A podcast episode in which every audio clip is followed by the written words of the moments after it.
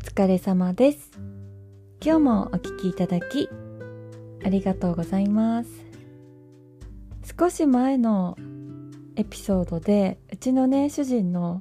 歯がねいきなり抜けてしまったっていうお話をさせていただいたんですけど、エピソードの題名が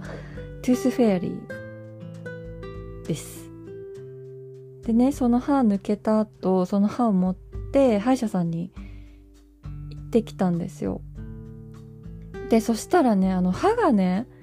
抜けてたわけじゃなくて、一応根元は残ってたの。だから、欠けただけ？そう、だから、よかったねって言って、土台は残ってたみたいで、まあそっからどうするかは今後またちょっと相談って感じなんだけど、で一応仮のね詰め物みたいのをして帰ってきたんですよ。そしたらさ、帰ってきてさ、1時間もしないうちにその詰め物をかぶせっていうんですかが取れちゃって、まあさ、土台があるって言ってもかなり少なくなってるから、土台の面積もさ、だからまあ取れちゃうのもしょうがないかなって思ったんだけど、まあさ、やって1時間ぐらいで取れちゃったからさ、一応電話して相談したら、もうすぐ来てくれって言われてさ、また行ってきたのよ。で帰ってきて、でその日は持ったんだけど、次の日にねまたそのかぶせが取れちゃったのね。でさ、なんかもう旦那もさ、もういいや次でみたいな感じで1週間後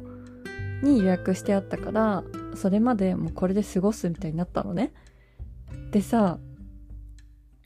でも歯がないからさ、まあ1本歯がないだけなんだけど、全然ね噛めなくなっちゃって、なんか硬いものが食べられないっていうわけよ、痛くて。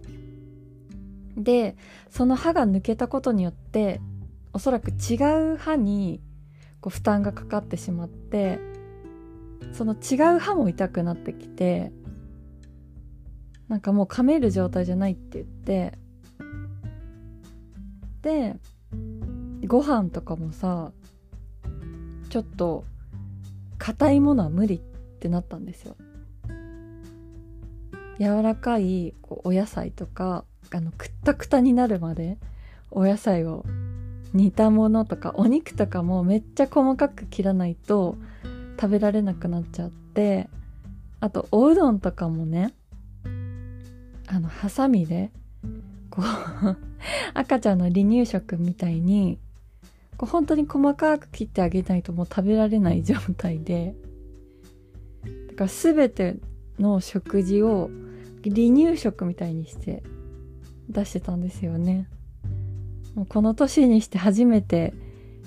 離乳食作りを、まあ赤ちゃんじゃなくてね、おっさん用なんですけど、おっさん用の離乳食をね作ることになって、というか離乳食ってめちゃめちゃ大変だなと思って、いやー大変ですよ世の中のお母さんはと思ってさ。